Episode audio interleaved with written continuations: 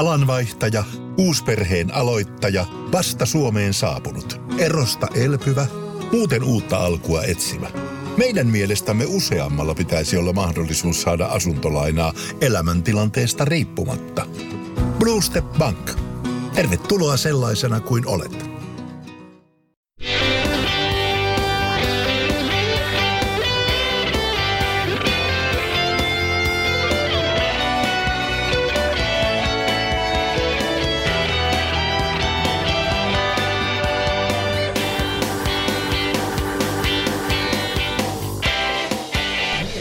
Tervetuloa kansainväliseen tutkaparin äh, mukana tänne erittäin kuuman kostean pattajan. Homma pelittää. Täällä on kyllä, voi kertoa, että Bröntset mintis. Täällä on todella, todella kuuma ja, ja niin kuin kuuluu, täällä, täällä on aika, uh. aika kova meininki muutenkin, kuin jengi, jengi lappaa kahvilas. Rannalle joku pari, pari metriä. Joo, ei, ei kyllä kelpaa katella, että oikeasti ihan semmos kristallisinistä ja, ja lämpimät kelit, niin that's what's up. Tää on ihanaa. Tää on todella ihanaa. No, otetaan pienet, pienet sille. Ystävyyden malja. Ystävyyden malja. Ja ennen kuin siellä taas joku alkaa niin kuin, äh, pelästymään, niin me jotin tää nyt tää malja ihan kahvilla. Joo, joo ei, ei, ei vitti lähteä fronttaan ihan liikaa. Päivä agenda. Puhutaan jalkapallosta, mutta puhutaan sitä, siitä enemmän sillä tavalla, että ei ole taas niin kuin pitää agendaa. Joo, joo, ei, mutta se on toimivaksi todettu, niin mikä ettei. Että toi on huomannut muutenkin, että alkanut, alkanut tulee kun sieni, sieni metsässä, niin, niin näitä tota, jengejä, jotka tekee sitä hyvää grindia. Kyllä. Taas on, taas on pompsahtanut pari uutta podcastia valioliikan ympärille. Hatut, hatut päästä ja tsemppiä Joo. pojille. Kuulostaa ihan hyvältä tälle, sano seniori kahden ja puolen vuoden no, podikokemuksella. Kyllä tässä on, tässä on jo konkari, että tota, jengi tietää, tietää ja tietää, mutta toi on, toi on oikeasti Tosi nätti. Palve, palvelee kaikkia ja, ja samaan niin, niin jengi tavallaan, tavallaan tekee tota grindia, just viikoittais grindia ja, ja saa työnnetty ulos semmoista, että, että jokaiselle löytyy kuunneltava ja me voidaan sitten kokeneempi konkare keskittyä vähän isompiin juttuihin. Isot linjat maalataan, mutta ehkä sieltä uusistakin löytyy sitten aina, ja varmasti löytyykin, niin aina jotain uutta ajateltavaa Aivan varmasti. Aivan varmasti. Et siinä, siinä mielessä kaikki lämpimästi tervetuloa mukaan peleihin. Just näin. Tota, sen verran mä paljastan tästä päivän agendasta, että mä olen tota, niin viime aikoina lukenut tätä Johan Greifin oma elämäkertaa, jonka sinäkin oot tuhonnut tämän Joo. saman kirjan itse asiassa, vaan vähän ennen, en, ennen mua. Joo. Mitä sä itse niin tykkäsit silleen isossa kuvastosta? No siinä totta kai periaatteet ja kaikki muutkin niin oli entuudessa tuttuun, mutta tuolla oli paljon paljon hyvää sisältöä, että suosittele, suosittele aivan ehdottomasti lukemaan ja sai uutta ajateltavaa. Ihan sama asia kävi nimittäin, tota, niin mä oon tän nyt merkannut hiiren korville täyteen tämän, tämän kirjan ja mä ajattelin, että tänään vedetäänkin silleen, että mä nostan täältä muutamia äh, pätkiä tästä kirjasta ja, ja sitten ruvetaan puhumaan siitä asiasta, se mitä puhuttavaa nyt riittää. Joo, että tervetuloa tutka pari kirkkoa ja nyt luetaan raamatus. Johan Greifin raamattu. Totaalista jalkapalloa sehän oli. Joo yksi kohta tässä alkupäässä kirjaa, hän, hän puhuu omasta joukkueestaan ja pelaajistaan, puhuu tämmöisestä tuttifrutti-osastosta vasemmalla puolella kenttää, kenttää ja sitten tämmöinen niin sanottu vakava puoli oikealla puolella. Mm.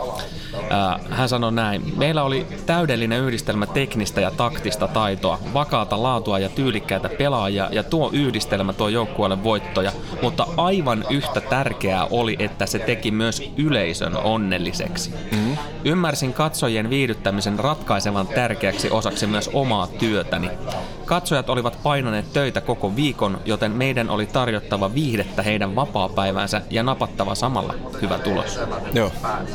Mun mielestä tuossa on nyt se, semmoinen asia, mikä tuntuu välillä unohtuvan ihan toimijoilla ympäri maailmaa.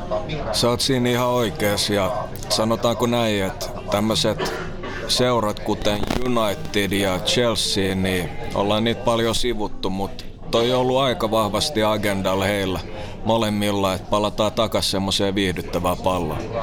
No yksi, yksi tämmöinen kotimainen, aika lähellä oleva, ollaan joskus puhuttu, mutta mut, niin kuin esimerkiksi klubi. Just näin. Eihän siellä ole viihtynyt jalkapalloottelussa tällä kaudella varmaan kukaan muu kuin HIK vastustaja kannattaja. Aika liki, tai sit jos jengi on ollut ihan, ihan peltikin, että silloin on voinut olla hyvä meininki, mutta ei muuten ollut kyllä niin niihet ja ei, ei, ei Suomen suurin, suuri seura, niin ei se, voi, ei se voi eikä se saa näyttää tuolta. Ja sen takia mä halusin ottaa nyt tästä klubin kautta kiinni, koska tämä on nyt niinku tämmöinen paikallinen tila, mm. tilanne ja, ja ehkä Aki Riihilahtikin voisi miettiä noita Greifin sanoja jonkun verran. Kyllä. Ja ylipäätään se, että et, et niinku noiden fanien arvostaminen, että et ilman yleisöä ensinnäkin kukaan heistä ei tekisi tuota työtä, jos, se siellä, jos ei siellä ole yleisöä paikalla. Ei, se on ihan fakta. Se on ihan fakta ja onneksi nyt vähän on näyttänyt kivemmalta Koskelaalla, mutta loppujen lopuksi niin kuin iso parannus se on ollut. No ei se ainakaan tuloksellisesti kovin kummonen mutta toisaalta sitten se nyt on ihan päivänselvä asia, että noin, noin nopeassa aikataulussa niin ei. Ei, ei isot muutokset tapahdu. Se on se piristävä vaikutus pari ensimmäistä peliä, kun tulee uusi kaveri puikkoihin. Ja, ja sitten pitäisi alkaa niin saada Koskelan ajettua sitä omaa, omaa systeemiä sisään, eikä, eikä se tapahdu kuin taikaiskusta. Sen takia meillä on toi maailman pisin talvikausikin, näipä, milloin jengi, jengi voi valmistautua. Ehtii, ehtii laittaa asiaa miettiin, mutta toi on ainakin nätti, nätti jos jotain, jotain posia otetaan tähän kylkeen, että pullukkaa takas.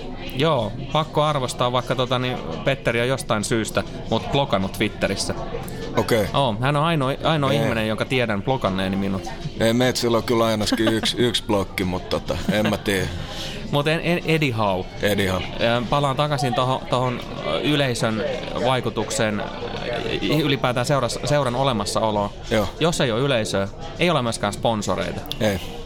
Tämä on niin yksinkertainen juttu, että mä en niin ymmärrä sitä, että miten, miten tota, niin, kun olen kuullut vähän kautta rantaan, että hoikossakaan niin ei, ei niin älyttömästi ainakaan arvosteta noita kannattajia. Mm.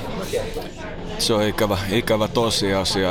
Mutta sanotaan, mä etsin heittää taas tämmöisen ihan snadi curveballin tähän aiheeseen liittyen. Et löytyykö kotimaisia valmentajia, jotka on tarpeeksi päteviä valmentamaan edes osittain tuommoista Greifin mainostamaa seksikästä totaalijalkapalloa?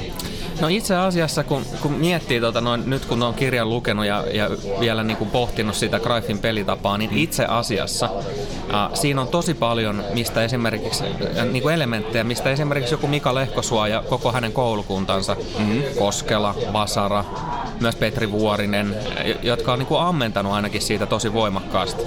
Mutta mut, mut sitten taas siinä on ollut se ongelma, ja tämä, mitä Kraifi vihaa, mm. on se, että sitä palloa vedetään lateraalin. Kyllä.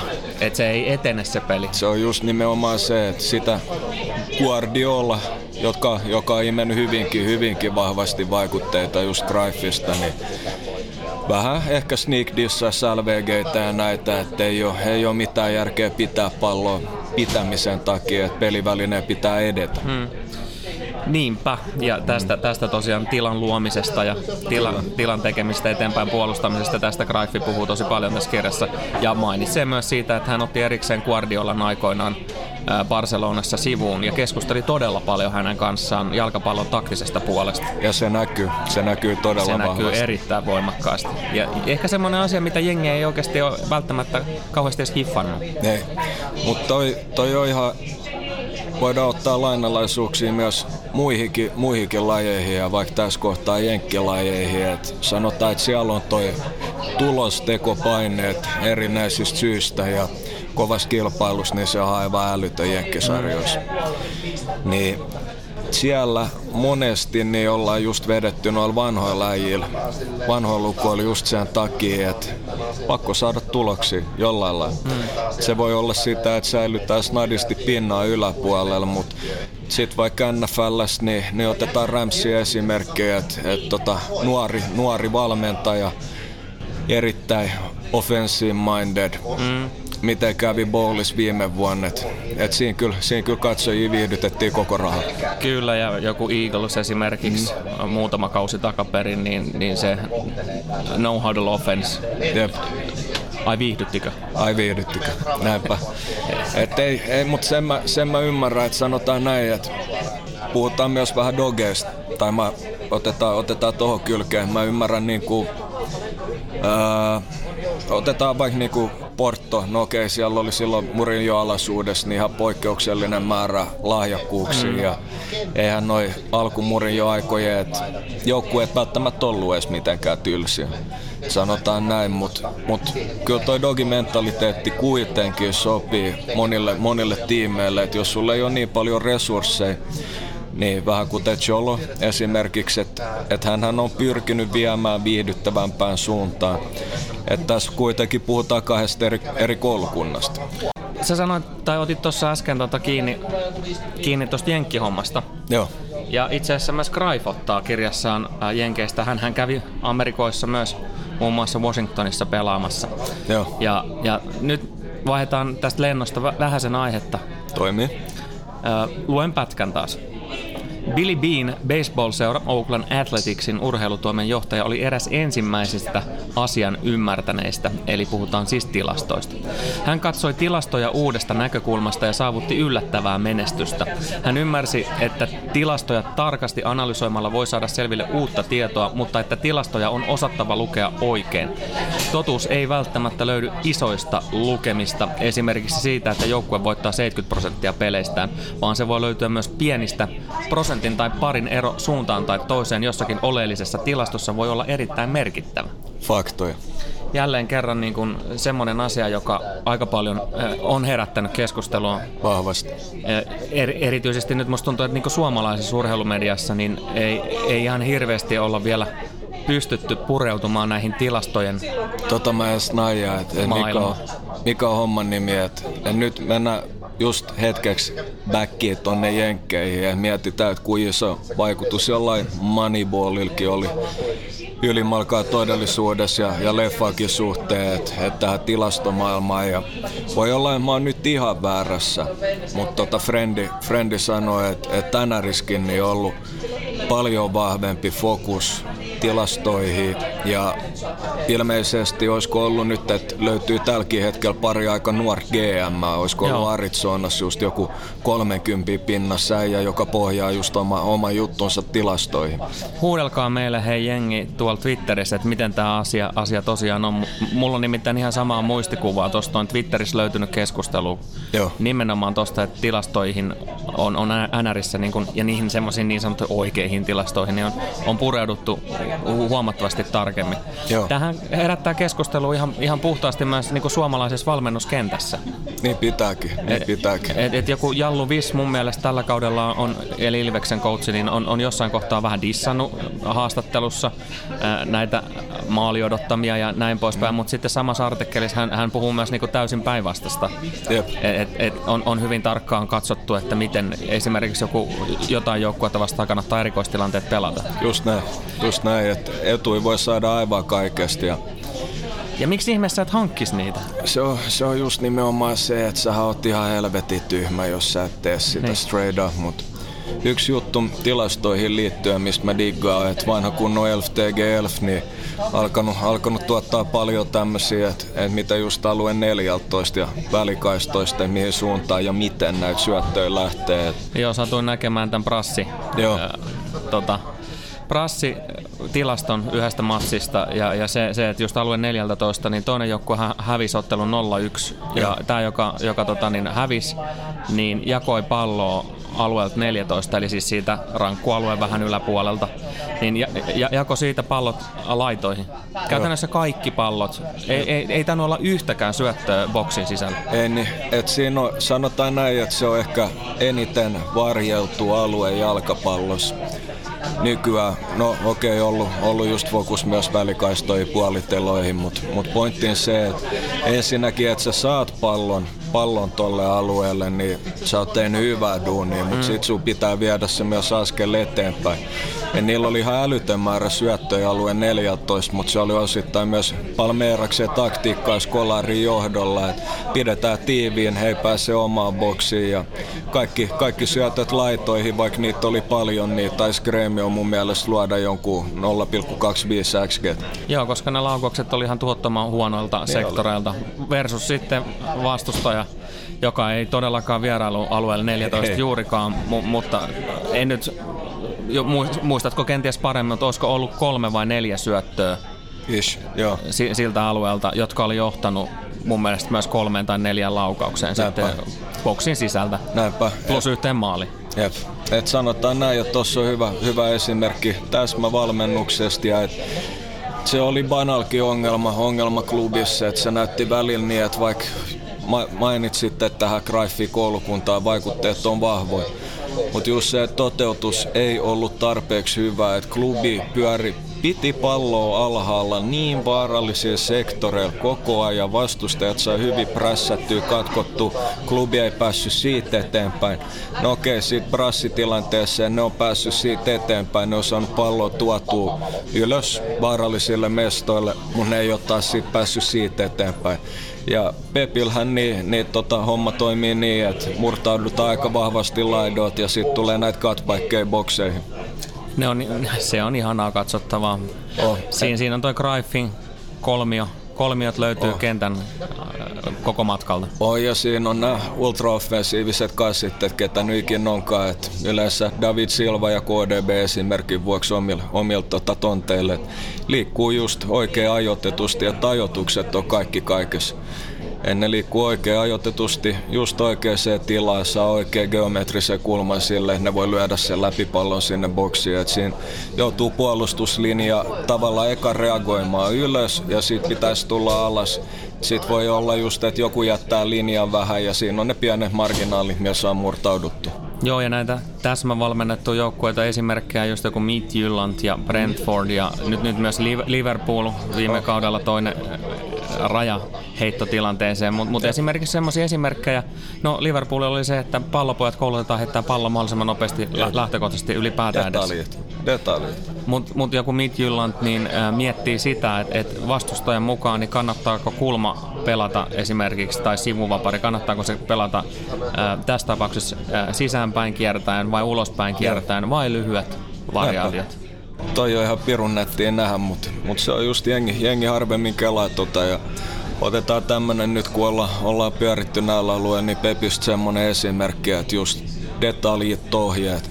Että kun on Burnley vastassa, niin Pep haluaa pitää pallon aina mahdollisimman kaukana sivurajoilta. että ei, niissä matseissa niin ei ole tarkoituksenkaan edetä niin nopeasti kuin normaalisti, vaan haudutaan vaikka niitä turhia syöttöjä, pidetään pallo keskellä. Koska Burnley vahvuudet on erikoistilanteet, sivurajat, että ne saa pakaa asetettua isot äijät mestoille.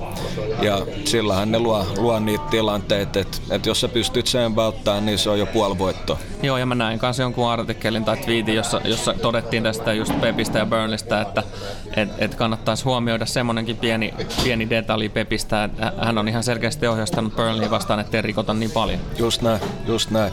Et. Pallo keskellä ei rikkeet. Omat Burnley vahvuudet pois, mutta ei, Pepki puhuu siitä paljon, että, että jengi, jengi luulee, että toi on aina, että se Pep-pallo on just pysynyt sama ja siitäkin ollaan puhuttu, mutta miten se on muuttunut vuosien varrella ja eri, eri sarjojen välillä ja näin poispäin. Mutta pointtina sekin, että hän, hän sanoi, että tarvii aikaa sopeutuu valioliigaa, kun jokaisessa sarjassa on omat lainalaisuudet. Juuri näin. Pep sanoi itse asiassa myös näin, että ennen Johan Greiffiin tutustumista en tiennyt jalkapallosta juuri mitään. Ei. Et siinä on oikeasti, se on ihan älytöntä, että et kuinka paljon Greif on vaikuttanut kaikki ihan valmennuksen suhteen ja kuinka paljon he on vaikuttanut eteenpäin pelaajia, kuten Frenkie de Jong. Siis ihan laidasta laittaa, että pelaajana yksi kaikki aikojen parhaista ja myöskin se, miten hän lähestyi peliä, valmentaja, jälkikasvut, kaikki. Et Greif on ehkä yksittäisistä ihmisistä vaikuttanut eniten jalkapalloa, että se ei ole todellakaan väärin väittää. No, ihan tismalleen samaa mieltä. O- on aivan vakuuttunut. Kyllä, ja nämä niinku Greifin opitten, nekin lähtee tietyllä lailla vähän eri muotoon, eri suuntaan, mutta ne on timantit toikuisia, niin kuin meidän paikallinen Cheekkikin on sanonut. Että se on noin opit, niin ne tulee säilyä niin pitkään ja, ja ne, ne on vaikuttanut jalkapallokehitykseen niin vahvasti. Kyllä, ja siis kun periaatteessa puhutaan hyvin paljon aika yksinkertaisista, voi sanoa jopa ihan perustason asioista. Kyllä. Kuten esimerkiksi se, että Greifin mielestä on äärimmäisen tärkeää, että muoto säilyy koko ajan kentällä. Joo. Esi- esimerkiksi eh, tarkoittaa just sitä, että kun joukkueella on pallo, niin omien pelaajien pitää liikkua. Joo. Sä et saa olla staattinen. Ei.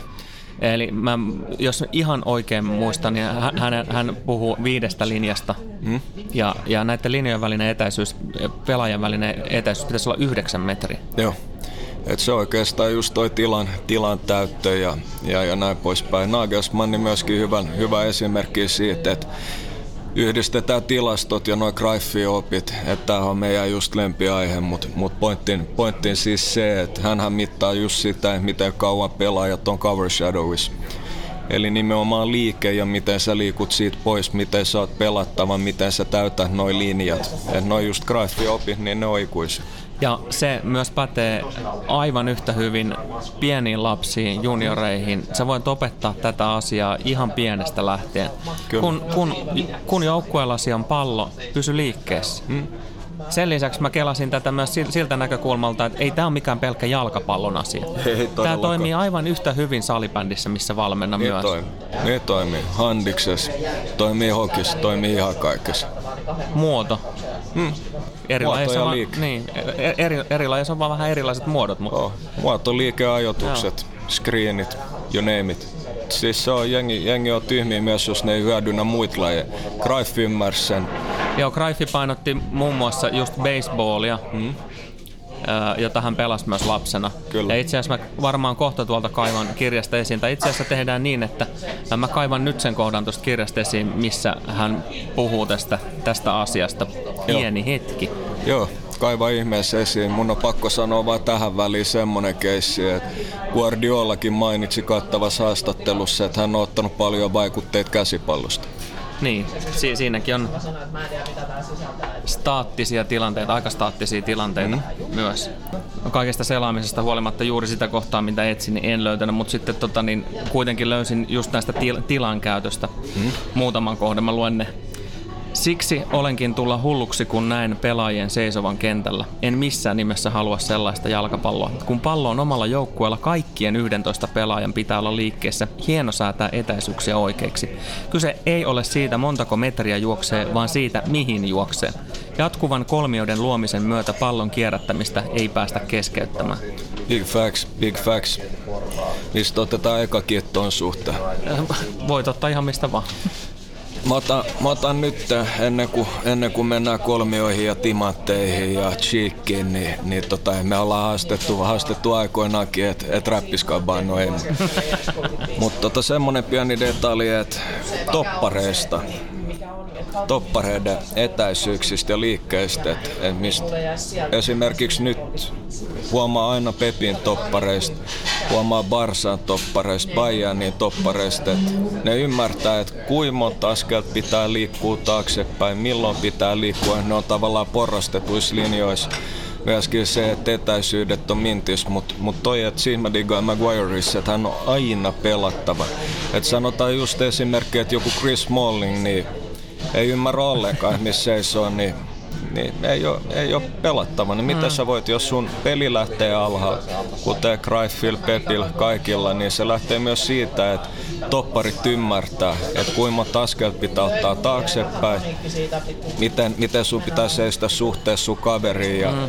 pienet detaljit, pienet mm. detaljit. Että et, et niin, se voi missä val... kohtaa puolustetaan eteenpäin. Nämä, nämä on niin yksinkertaisia. On, on. Ja silti niin saatana vaikeita. Niin jo, niin jo että et siis sanotaan näin, että sä voit koittaa myöskin ihan teoriatasolla oppii, ymmärtää kaiken ja implementoida sitä ja luulla, että se on niin viisas ja pseudoälykäs ja pälä pälä, mutta se on just noin yleensä pienet yksityiskohdat, mitkä on kaikki kaikessa. Sä voit tuossa jokaisen kirjan kannesta kanteen quoteaa mitä tahansa Greif on sanonut tai Pep on sanonut tai whatever, mutta se on devil lies in the details. Mm, juuri Aina. näin. Ja tästä itse asiassa Greif puhuu tässä kirjassa myös aika paljon.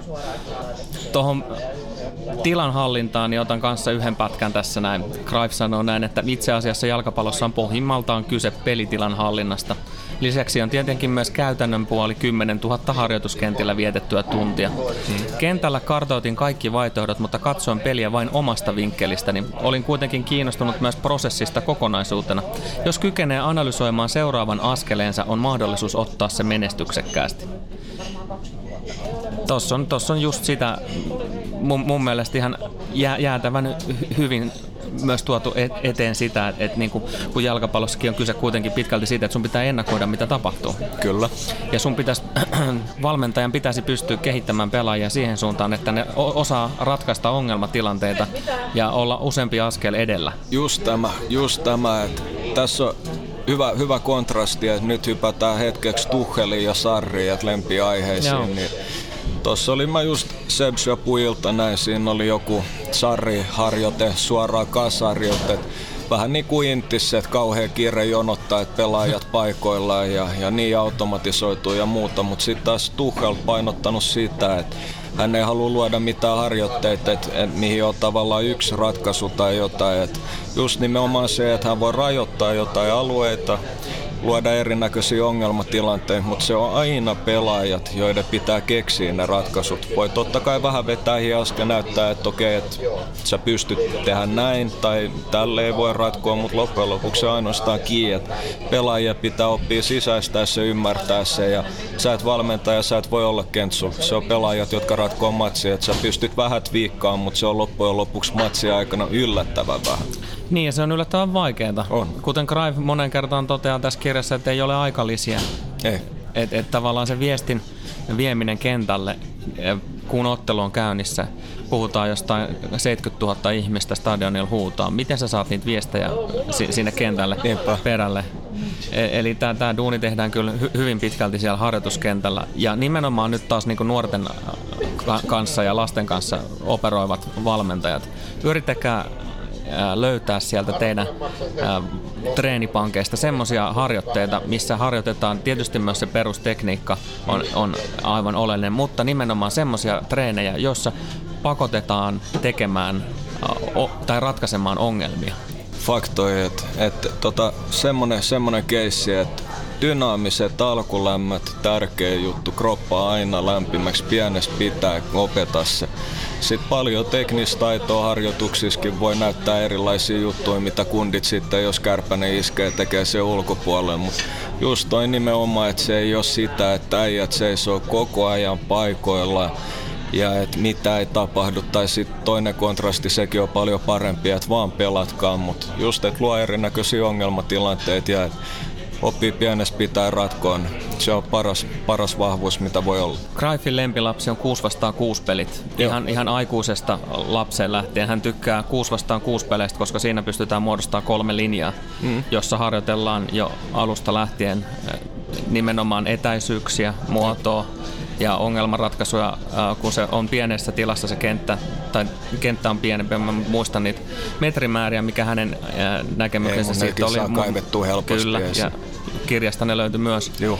Niin tota, siinä on niin paljon tai niin vähän tilaa, että, että siinä joudutaan tekemään myös nopeita ratkaisuja Niinpä. Ja ratkomaan tosiaan niitä ongelmia. Se on just se, ja mitäköhän siinä tapahtuu, että jos tila viedään pois päinvastoin kuin Suomessa, että laitetaan junnut heti isoihin tiloihin, ja just se fyysinen dominanssi, mistä ollaan puhuttu aikaisemminkin ja näin poispäin. Et tekninen taito, pieni tila, niin eiköhän siinäkin, että kun sulle ei ole tilaa, niin nämä pienet kosketukset, tatsi paranee sitäkin myötä. Saa oikeasti oppii, että et sun nuppi raksuttaa, että kun jalkapallo on nimenomaan pelataan päällä.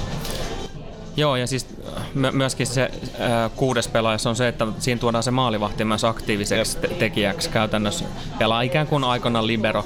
Jep. Äh, niin tuodaan se jo aktiiviseksi käytännössä pelaajaksi siinä. Ja me pelataan tällä hetkellä Suomessa 5 vastaan 5 pelejä pienimmissä ja sitten me hypätään 8 vastaan 8. Kyllä. En tiedä.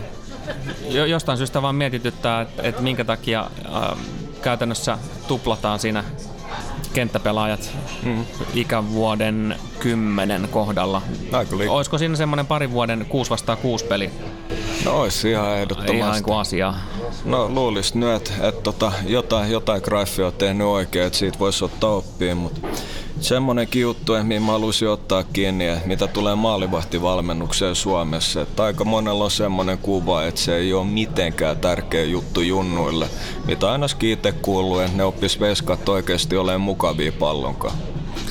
Niin, no meillä HIK Malmissa on tilanne se, että meillä ei nyt ole ensimmäisen, nyt kolmas kausi alkaa olla kohta paketissa, niin meillä ei ole vielä e- ensimmäistäkään virallista maalivahtia. Joo. Meillä on kiertänyt maalivahti, jolloin, jolloin se, joka pelaa maalissa, niin on ollut myös ihan varmasti kentällä. Joo. Ja joutunut ratkomaan pulmia myös siellä kentän puolella. Ja vasta ensi kaudelle on, on tulossa se tilanne, että nyt ruvetaan niin kuin etsimään, että löytyykö joukkueesta maalivahti. Joo. Että tavallaan se semmoinen jalalla pelaaminen ja semmoinen jonkunnäköinen näkemys siitä, että miten jalkapallon pitää pelata, niin on jo olemassa. Mm. Ja mun mielestä nuorena kannattaa se tehdä juuri näin, ennen kuin lähdetään sitten äh, tekemään varsinaista maalivahtivalmennustyötä torjunnan ja, ja liikkumisen ja kaiken muun niin kuin opettelun suhteen. On, että sekin on, sekin on totta kai tärkeä, mutta kun löytyy oikeasti jotain 13-vuotiaat junnuja, jotka yli pelkää suunnilleen, mm. että kun oikeasti, oikeasti pallo tulee jalkaan ja että sit roiskitaan pitkällä. Mietitään hetki just tota, että miten Foodissa on kehittynyt koko ajan niin kuin detaljit pelaavampaan pelaavampaan suuntaan. Meillä on ollut Veskojen esiinmarssi, Neuerit, Ter Stegenit, mm. Edersonit. Niin tota, jos se tarkoittaa, että noin niin kuin askel askeleet kehittyy koko ajan jalapelaamisessa, niin tota, kohta tulee äijii Edersonin jälkeen jotka on yhtä tappavia molemmilla jaloilla. Mm. Et hän, hänen, hänen se vasen laaka, siis Ederson on ollut aikoinaan keskikenttää pelannut futsalia ja vaikka mitä, mutta siis se ihan älytön se distribution vasemmalle jalalle, että et sitä voi, ei voi tehdä muut kuin ihailla ja maailman paras sillä. Seura, mutta seuraava steppi varmaan, että joku haldaa sen kahdella jalalla. Ja, on, on, näyttää jo siltä, että siihen suuntaan mennään jo nyt. Niinpä, että et siis jos toi on trendi maailmalla, niin minkä takia jengi kelaa Suomessa, että tehdään asiat toisella tavalla? Se, niidenhän pitäisi ehdottomasti totta kai se, että sä pystyt aina, aina viilaa sitä. Jalalla pelaamista myöhemminkin sä pystyt aina viilaa. Torjuntatyöskentely ei pidä unohtaa mitään. Mutta se, että jos sä et ole luonut vahvaa pohjaa, niin ei ne tule ikinä sopeutua tuohon mm. moderniin huippujalkapalloon, ei mitään jazz. Se on ihan totta. Toinen kanssa mielenkiintoinen näkemys on just tosta, mitä sanoit, että, että jos, jos tämän hetken maalivahdit näyttää siltä, että ne on käytännössä niin kuin molempi jalkaisia, Joo. niin pistääkö joskus välillä ihmetyttämään ja mietityttämään se, että, että me nähdään kentällä erittäin korkealla tasolla pelaavia pelaajia edelleen, jotka on joko täysin umpivasureita tai umpi oikeajalkaisia? On, se on ihan totta, mutta siis sanotaan, että tähänkin, tähänkin löytyy semmoinen, semmoinen snadikeissi, että yleensä vasen kätiset tai vasen jalkaset, niin ne on enemmän, enemmän virtuoseja ja, ja tota, pystyy käyttämään ulkoterää kaikkea silvan messit, siis ne on ihan älyttömiä yhdellä jalalla. Et, et tota, se toimii vähän, vähän vähän eri tavalla, mutta kyllä se tulevaisuudessakin niin semmoinen esimerkki kuin Mason Greenwood mm-hmm. oli vähän ennen Usman Dembele, mutta Greenwood vielä ihan eri tasolle. Et täysin kaksijalkainen, täysin kaksijalkainen. Vaparit lähtee molemmilla jaloilla maaliin, rakkarit lähtee molemmilla, Skoda on molemmilla. Toi on kehitys. Meillä on myös kotimainen esimerkki Petteri Forselle, joka on, on myös tota, niin, kehittänyt sitä kehittänyt, toista jalkaansa on, ja, ja, on pystynyt tekemään myös maaleja on. vapareista molemmilla jaloilla. Sanotaan näin, että Suomet, Suomella tasolla poikkeuksellista, mutta siis se, että ei, mä, mä kuitenkaan pidä häntä kaksijalkaisen, ihan umpi kaksijalkaisen, ehkä kaksijalkaisin, mitä meillä on. Mutta siis pointti se, että pienessä pitää niin opeta pelaajan mukavaksi molemmilla jaloilla ja ne oppii myös käyttää sisäterää, kantapäät, ulkoterää, jopa kärkkää.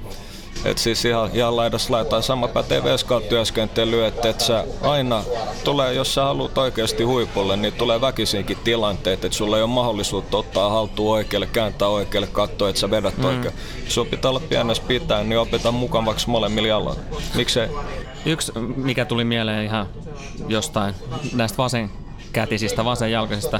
Mm. En tiedä, oletko pannut koskaan merkille yllättävän paljon luovalla alalla, on taiteen, taiteen alalla, niin kuin näyttelijöitä, muusikoita, mm. kuvataiteilijoita, vasenkätis. Kyllä. Se on erittäin hämmentävää. Ei itse asiassa no, liittyy, liittyy niin, aivolohkoihin. Niin, ja... niin, varmaan liittyy. Joo. Mutta siis joo, se hämmentävää ihan niinku prosentuaalisesti, että jos niitä on suhteessa, tai niitä on paljon vähemmän, mutta mm. suhteessa, että et niitä on prosentuaalisesti enemmän. Huomattavasti enemmän. Huomattavasti, joo. joo. Tämmöinen sivu, sivu nootti. Näinpä, näinpä. Mutta tota, niin otetaan tuolta seuraava pätkä, minkä lukasen. Joo, löysin tämmöisen pätkän tästä näin. Mennään vähän toiseen aiheeseen. Puhutaan johtamisesta right. ja seurajohdosta. Minua ärsyttääkin aina suuresti, kun seurat tekevät nimityksiä, jotka eivät missään nimessä tule toimimaan. Usein käy vieläpä niin, että päätöksentekijät eivät uskalla korjata tilannetta riittävän aikaisin, jotta eivät itse näyttäisi idiooteilta. Kun nimitys lopulta todetaan virheeksi, on yleensä jo liian myöhäistä ja seura joutuu tosissaan kamppailemaan nostakseen taas jaloilleen. Fakta. Mutta sun on, se, en mä muista, että kuka sen sanoi, mutta että jos sä haluat onnistua, niin sun on myös pakko uskaltaa välillä näyttää pelleltä. Se on ihan totta, ja itse asiassa vähän samantyyppistä toi Graifikin tuossa myöhemmin kirjassa puhuu, mutta toi on, mun mielestä toikin on ihan mielenkiintoinen. Me nähdään, joka kausi nähdään tuo mm. tilanne toistuvan. Nyt me puhutaan siis päävalmentajasta Kyllä. tässä tapauksessa. Me nähdään ihan helvetin monta kertaa se, että et seurajohto Arpo odottelee, katsoo, josko se kääntyisikin, kun todellisuudessa mitä todennäköisimmin ne ongelmat on siellä ylempänä. Se on ihan totta. Et siellä on tehty paljon vääriä valintoja. Ne, mistä tulikin mieleen. Joo. Mutta joka tapauksessa niin, niin ne ongelmat on jossain ihan muualla, mutta se on sitten se päävalmentaja, jota pidetään löysässä hirressä. Näitä tapauksia, no esimerkiksi, olisiko Lehkosuokin pitänyt vapauttaa tehtävistä jo paljon paljon aikaisemmin. mutta silloin olisi pitänyt olla selkeä suunnitelma jo paljon aikaisemmin, Kyllä. että se on ihan, ihan totta. Mutta nyt on alkanut huomaa, otetaan taas suunta, suuntaviivat jenkkeihin, että et alkanut huomaa paljon enemmän GM-potkuja ja kaikkea muuta vastaavaa. Et siellä ollaan tajuttu, että se päätöksentekoprosessi, että se kantaa ihan ylös asti. Ja ne, jotka on, on korkeissa viroissa, niin niillä pitää myöskin ihan samalla lailla, kuten moderneilla valmentajilla, Pochettinot, Pepit, pitää olla pakko miele kehittyä. Mm pakko miele ymmärtää, ymmärtää missä mis kehitys menee, mitä, mitä voi parantaa. Et siis luulisi, että toi on niin itsestäänselvä juttu, mutta mut jotkut, jotkut johtaa edelleenkin seuraa ihan vaan bisnespuolella. Nimenomaan, ja toi Greif tuossa puhuu todella paljon, ja kyllästymiseenkin saakka puhuu siitä, että mikä tämä on mun mielestä kuitenkin pitää ihan täysin paikkansa. Hmm? Minkä takia seuran toiminnan, urheilullisen toiminnan johdossa ja, ja sitten johtokunnissa on valtaosa ihmisiä, jotka ei ole koskaan edes niin kuin nähneetkään käytännössä jalkapalloa. Jep. Että ei se, ei se välttämättä tarkoita, että jos sulla ei ole mitään referenssipistettä, että sä olisit automaattisesti epäpätevä. Tarkoittaa kuitenkin se, että se on aika epätodennäköistä, että sä ymmärtäisit hmm. sen puoleen, että mitä tulee johtamiseen, niin delegointi on myös vahvuus, tai sanotaan, että se on välttämättömyys. Ehdottomasti, ja Greif puhuu muuten, kun tuossa viittasit taas Jenkkeihin, niin hän, hän pitää siellä tapahtuvaa niin kuin seurajohtamista ja ylipäätään sitä urheilu, urheilubisnestä niin semmoisena, mistä pitäisi ottaa ehdottomasti enemmän mallia myös Euroopan puolella. Ihan, ihan ehdottomasti, että et sanotaan näin, että sä oot, niin kuin on tullut mainittua, niin sä oot tyhmä, jos sä et hyödynnä kaikkia mahdollisia vaihtoehtoja tai jos haluaa oppia ymmärtää, minkä, minkälaisia ratkaisuja on tarjolla. Niin, ja toi benchmarkkaus nyt ei ole kauhean niin kuin ei. Va- vaikea tapa toimia. Ei luulisi, ei luulisi, mutta se, on, se, se taas pohjautuu paljon siihen, että monet, monet ei, ei tosiaan, niin kuin ollaan aikaisemminkin puhuttu, niin uskalla olla itse kriittisiä tai osaa olla, että et siinä pitää jättää, jättää ego ovelle, pitää osaa kritisoida itse ja pitää olla se pakko miele kehittyä, mikä on saavutettavissa sen jälkeen. Ja egosta puhuu myös Greif tässä kirjassa ja nimenomaan siitä, että et kun ollaan tilanteessa, olet se joku urheilutoimenjohtaja tai vastaava tai isompi dirika, Jep to, toimitusjohtaja Parsassa, hmm? niin, niin se ego pitäisi jättää nimenomaan sit niinku sinne, ää, en mä tiedä minne, kotiin, kaappiin, hautaa, jonnekin huitsi helvettiin joka tapauksessa. Jep.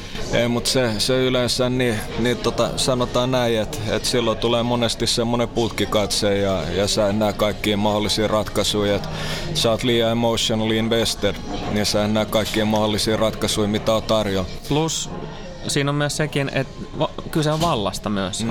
Oot, oot sä valmis luopumaan vallasta? Jos sä näet, että sun, sun toimien tai sun kollegan toimet vie tätä seuraa ihan väärään Jep. suuntaan, mutta sulla on valtaa, sä saat rahaa. Mm. Oot sä valmis luopumaan siitä sen äh, paremman hyvän, eli seuran menestyksen niin Ei, ei edes. suuri osa ei todellakaan. Ne, ne pelaa nollasumma peliä ja muutenkin, että et jengi, jengi annoo valtaa. Näinhän se menee, näinhän se on aina mennyt, mutta parhaat johtajat, niin, niin ne oppii, oppii ymmärtää ja tiedostaa monen, monenmoiset asiat, että, jotka liittyy tähän ja pystyy jättämään just se ego, ego ovelle ja pystyy delegoimaan ja tarvittaessa niin pystyy myös astua alas. Ja nimenomaan se, että se ego tässäkin tapauksessa äh, oli semmoista, että, että Greifhan otti omaan valmennustiiminsä ensimmäisenä maailmassa itse asiassa niin mie- miehitti todella paljon erikoisasiantuntijoita Joo. siihen tiimiinsä, koska hän oli hyväksynyt sen, että hän ei voi tietää kaikesta kaikkea.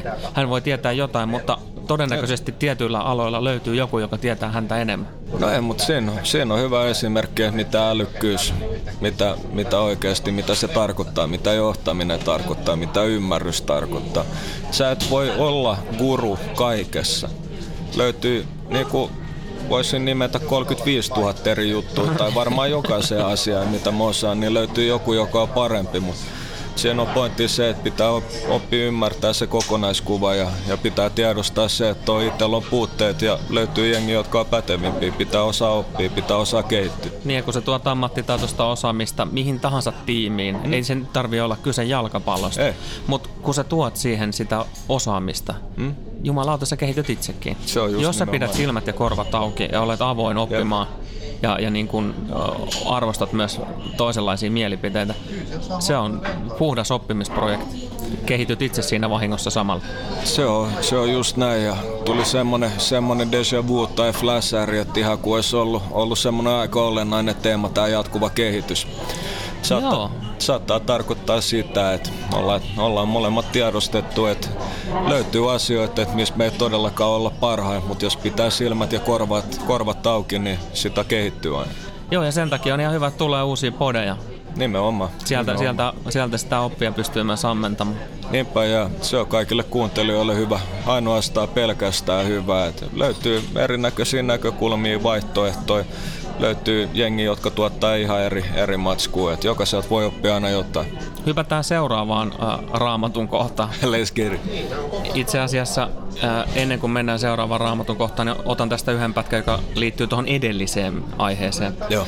Jokainen seura tulee aina olemaan riippuvaisia ihmisistä, joilla riittää tietoa ja taitoa. Ihan jokaisen työskentelee hän sitten missä roolissa tahansa on tarjottava osaamistaan muillekin. Wim Jonk on tästä erinomainen esimerkki. Hän on avoin uusille ideoille, mutta ne on toteutettava hyvin. Hänelle ei voi sanoa, olen eri mieltä, häivy. Sellaista ei tehdä, koska Jonk on paras. Siksi hänen on oltava johtaja. Tietenkin hän, hänkin tekee virheitä ja sellaisten sattoissa on osoitettava ne hänelle ja vakuutettava hänet siitä, että muillakin on varten otettavia ideoita. Ongelmia tulee vasta sitten, kun vähemmän osaava syrjäyttää enemmän osaavan hierarkiassa. Erittäin monet johtajat kuvittelevat, että heidän pitäisi hallita alaisiaan, vaikka itse asiassa heidän kannattaisi tehdä juuri päinvastoin. Heidän pitäisi antaa tietävämpien ohjata itseäänkin heidän isot egonsa vaativat heitä määräilemään muita, vaikka heidän omassa osaamisessaan olisi suuria puutteita. Preach. Aika hyvä. Toi oli, toi oli helkutin hyvä. Toi on, mutta se on just, just näin se menee, että et siinä, siinä on aika, aika monella on semmoinen just käsite, että et tota, pitäisi nimenomaan hallita. Miksi? Sä oot ihan helvetin tyhmä silloin. Aamen.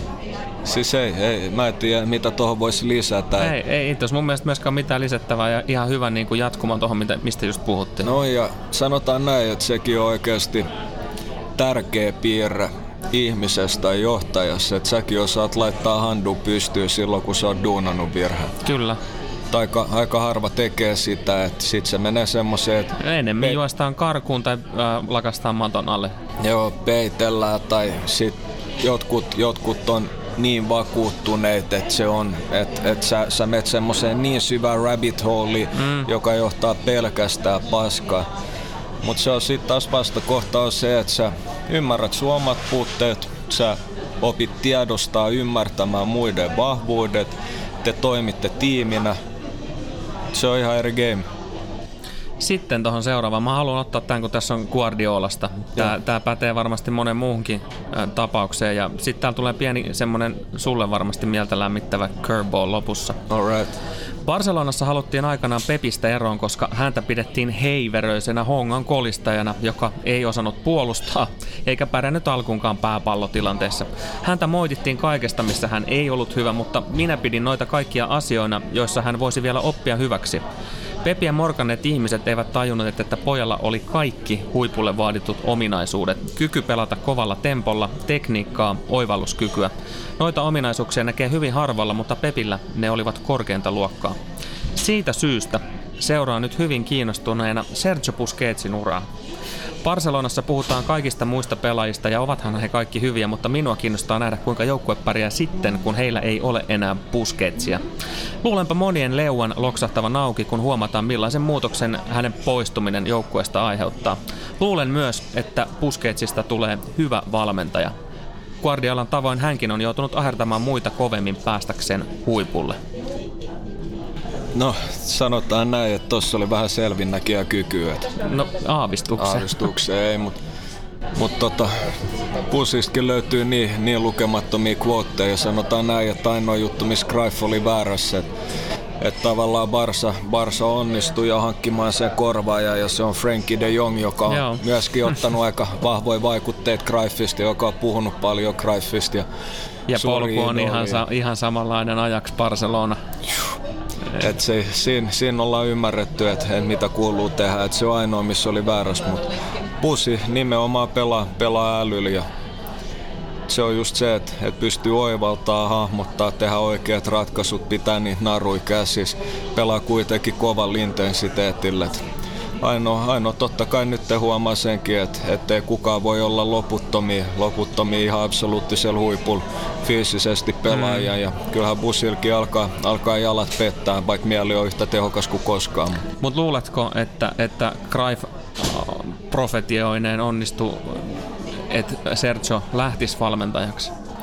Kyllä mä toivon ja uskon, että Xabi Alonsokin ollaan nähty ja mua kiinnostaa molempien herrojen kehitys. Että siinä on, siinä on itselle ehkä kaksi paras pohjapelaajaa, mitä on ollut viimeisen kymmenen vuotta. Sinänsä harmi, että, että keuhkosyöpä Greifin vei. Ko- kova ja hän oli kyseessä. Joo. Mutta siinä mielessä tosiaan harmi, että hän ei kerinyt nähdä, että ensinnäkin toi viime kauden ajaksi on paluu juuri siihen totaaliseen jalkapalloon. Mm. Ja sen lisäksi, että sieltä löytyy tosiaan noin upea, taitava, nuori Frankie. pelaaja. Näinpä. Et siis ei, ei, ei riitä ylistystä sanat Frankie osalta, että aivan, aivan älytön tapaus. Ja sanotaan näin, että, että se oli se, mikä oikeastaan Greifista tekee ihmisen itselle tosi kiinnostavan, no, että hän oli hyökkäävä, erittäin hyökkäävä pelaaja. Sanotaan, että se on hyökkäävälle pelaajalle jopa aika poikkeuksellista, että sä pystyt hahmottamaan peliin noin ja luopumaan egosta.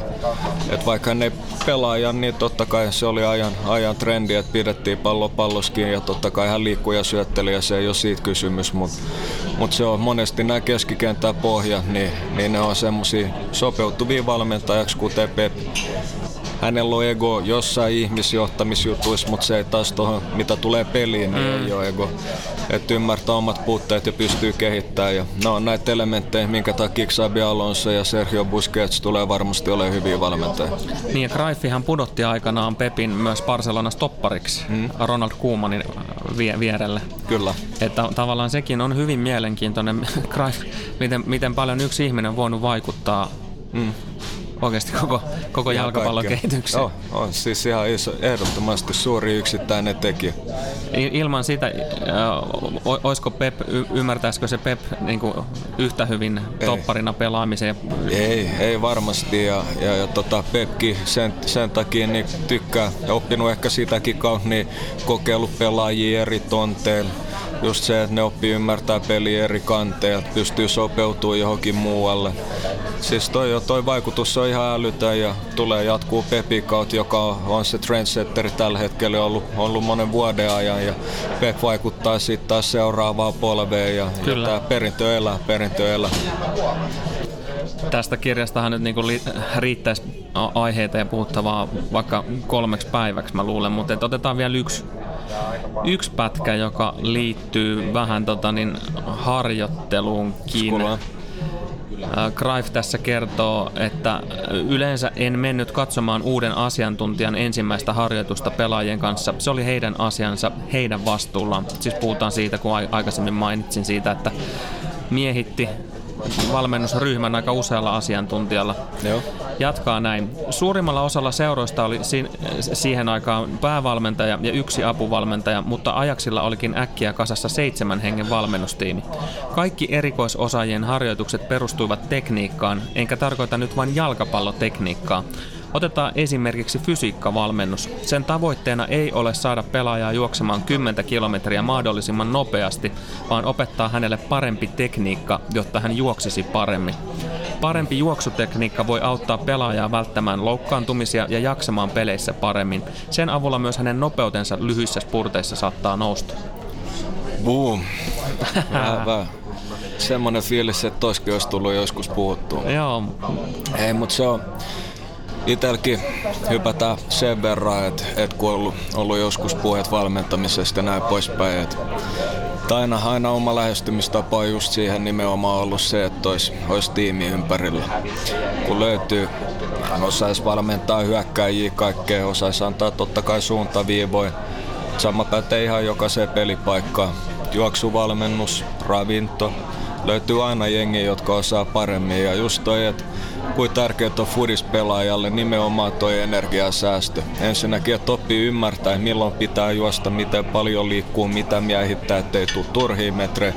Ja sekin, mistä ollaan puhuttu, että hyvät valmentajat, muutkin vanhemmat, laittakaa ne junnut oikeasti johonkin juoksuharjoitteluun, askellusharjoitteluun. Kyllä. Sitä, se on onneksi äh, ihan selkeästi lisääntymässä. Toki mulla on varmaan siinä mielessä vähän erilainen tilanne kuin monessa muussa seurassa, että mä oon aika isoissa seuroissa mukana, Joo. jotka on, on, on niin kuin valveutuneita ja jotka tarjoaa jo automaattisesti fysiikkavalmennuksessa juoksutekniikkavalmennusta. Kyllä. Et siis sen pitäisi olla ihan ehdottomasti nolla sata pinnaa, sen on pakko olla mukana. Et sillä saisi niin paljon vammoja just nimenomaan ehkäistyä, mitä Greif sanoi, saisi pelaajista paljon enemmän irti. Ja sehän tuppaa monesti olemaan varsinkin junnuille, että sit se on ne vammat, jotka katkaisee ne urat ja motivaatio kato. Mm. Kun ei enää saa kropassa samaa irti ja sanotaan, että kun sul paukkuu joku ACL tai jotain, kun saat kuusi kuukautta sivus, niin se ei ole todellakaan helppo olla niin kauan. Niinpä, ja saati sitten, niin kuin tuli miele- mieleen tota Radetski, mm. velipoika Tur- Turussa, niin parin kertaan polvit paukkunut putkeen, että oli yli Jep. kahden vuoden tauko, että ettei pelannut ollenkaan. Se on kyllä En voi niin niinku vaan kuvitella, miten Ei. syvissä vesissä on voinut olla. Ihan oikeasti, ja kun se vaikuttaa niin paljon muuhun kuin siihen urheiluuraakin, että mm. siis siinä nimenomaan mennään syvisvesisenkisesti, että saattaa tulla kaiken näköisiä, noin henkilöstä riippuen, mutta negatiivisia lieveilmiöitä sen suhteen. Voi olla, että brenkku alkaa maistua, mm. voi olla, että haluaa peittää sitä urheilun jättämään aukkoa jollain muilla tavoilla. Voi olla, että intressi loppuu, sitä ei ikinä tiedä, mutta just nimenomaan sekin, mistä ollaan jubattu, että et, et silki, että jos sä oot valmentaja, niin opi, opi ymmärtää ne omat puutteet, että yksittäinen henkilö niin pystyy niin moninkertaisesti vaikuttaa suuntaan tai toiseen kaikkien kehitykseen. Et ota niitä asiantuntijoita mukaan, kysy apua, kehity. Niin tuossa on äh, esimerkiksi nyt kun toi jalkapallossa pelin tempo on, on noussut KV-tasolla koko ajan ylemmä, äh, korkeammalle ja korkeammalle, niin nimenomaan taloudellisuus Oh. on, on niin kuin yksi semmoinen avainsana. Oh, ja yksi juttu, mistä me ollaan osittain puhuttu fysiikkavalmennuksen suhteen, paljon, paljon totta kai siinä mielessä, mikä ei ole välttämättä hyvä, että otetaan vaikutteet jenkkilajista, se on huomattavasti parempaa, kun puhutaan painolharjoittelussa, kuin se, että vanha, vanha kunnon suomalainen mentaliteetti ei niin paljon rautaa kuin ikin nousee, mutta jos, jos tekee vaikka jotain, sanotaan kyykkyjä ja muita, että vähemmän levyä, enemmän räjähtävyä, mutta mut tota, yksi juttu, mistä ollaan puhuttu ja mistä mä haluan jälleen muistuttaa on se, että kun fokus on aina siihen, että räjähtävyyden myöskin lisäämiseen, mikä ei ole huono juttu. Mutta puhutaan decelerationista, se, että tavallaan se tasapaino sun lihaksis, kaikki polvis, että sä pystyt jarruttaa myös se vauhdin mm. nopeammin rullaavammin, että tasapaino säilyy, niin silloin ei tule myöskään semmosia vääntymätilanteita. Silloin sä oot paljon tehokkaampi sun liikkeessä, energiakulutuksessa ja muuta. Et tota, silloin on niin älytön vaikutus ja ihan vain jos puhutaan jo pelkästään hyökkäjienkin prässäämisestä, että ennen ollaan nähty niitä että yksi, yksi äijä juoksee mm. 20 metriä täysin, ei siinä ole mitään järkeä. Junnuille, junnuille ja valmentajille semmoinen, semmoinen esimerkki, että jos on keskusyökkäjä ja prässää, niin kattokaa Bobby Firmino. Juuri näin. Ja myöskin tonne junnuille, tämä saattaa tuntua, tai junnujen valmentajille, saattaa tuntua niin kuin ihan itsestäänselvyydeltä, mutta esimerkiksi kun puhutaan pienemmistä, sanotaan nyt vaikka 90-vuotiaista, Jep. he ei tietenkään painoilla tee vielä mitään, ei. vaan se on oma kehon paino. Mutta esimerkiksi kyykkyyn ylös ja. liike, niin kiinnittäkää hyvät ystävät erityisen paljon huomiota liikepuhtauteen ja erityisesti polvikulmaan. Kyllä. Kun väärällä polvikulmalla opetellaan pienestä lähtien tekemään se kyykky, niin sä hajotat sun paikat. Se on, se on ihan fakta. Faktoja. Tähän kaksi juttua lisää. Voimistelu kropalla, junnus pitäen, niin se on ihan älytöntä, kuinka paljon rahaa laittaa pankkiin tulevaisuuden varalle. Ja sitten myös oikeastaan tähän kaksi pointtia. Että ensinnäkin liikkuvuus, mistä ollaan paljon puhuttu, venymyys, dynaamiset lämmittelyt ehkäisee vammoja, mutta myöskin se, että pelaajat on notkeet. Ja hyvä esimerkki nyt tullaan myös tähän summa summarum pienpelit ja brassit ja muuta. Kattokaa, miten Bobby peittää kropalla ja miten hän osaa, kun hän on, hän on myös notkea kaveri. Mm.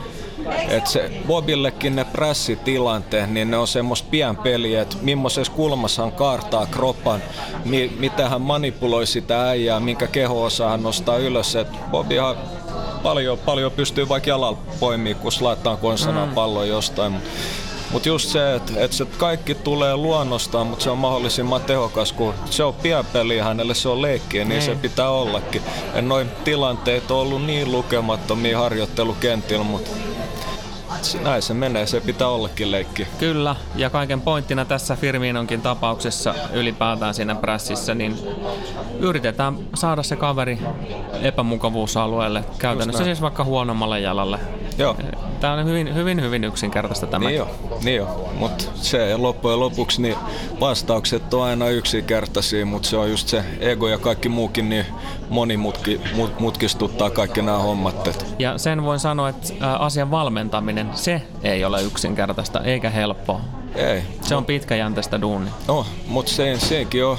Kannattaa ottaa vaikka jotain klippejä jostain matseista. Löytyy vaikka minkä näköisiä individual komppeja YouTubesta. Vaikka sulla ei ole mitään, sä et osaa handlaa mitään editointia tai muut, niin kyllä sen jumala, että sieltä pystyt hakemaan yhden klipin ja näyttää sille. Ja otat jonkun kundin sivu, sulla on vaikka tabletti siinä, pelipaikkakohtainen, niin sä näytät jonkun, jotain kiinnittät huomioon johonkin pontteihin. Mietit, että kuka siinä on mahdollisimman hyvä kuka pystyisi muistuttaa kehon rakenteelta, profiililtaan, temperamentilta jotain, mitkä hänen suosikkipelaajat mm. on.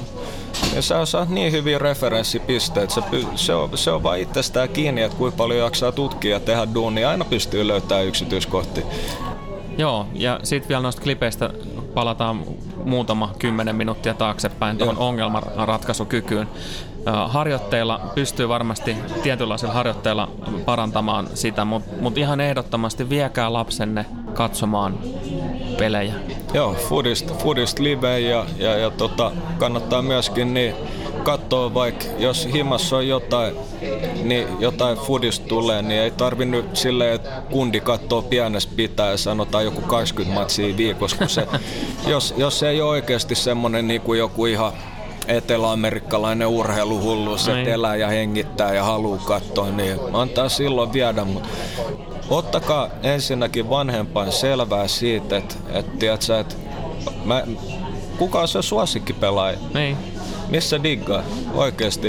Sen mukaan niin, niin ei vaan omien ehtojen mukaan, mutta kattokaa niitä matseja ja koittakaa. Voi, voi, voi, voi, voi niin kuin kysyä silleen, että joo, mitä mä pystyisin näyttää sille kundille, että mitä se niin kuin saisi jotain siitä pelaajasta. Kyllä, kyllä jengi on niinku valmiita auttaa, mutta yksityiskohdat. Kyllä. Hei, laitetaan tämä jakso tässä kohtaa pakettiin. Mulla on sen verran kuuma, että pitäisikö käydä tuolla meressä uimassa. Miksei, miksei, että et se passaa oikein hyvin. Ja, ja tota, tää oli vähän erilainen, että jonkun verran häiriötekijöitä, mutta mut se on just se, mitä me haettiin. Et. Ehdottomasti, ja, ja tämän kauden teema niin sanottu avainsana on yllätyksellisyys. Yllätyksellisyys ja kehitys, näin se menee. Niitä tulee jatkossakin. Beware. Just näin, mutta tota, ei, ei tässä sen kummempaa. Mennään Polskiin ja chigaillaan.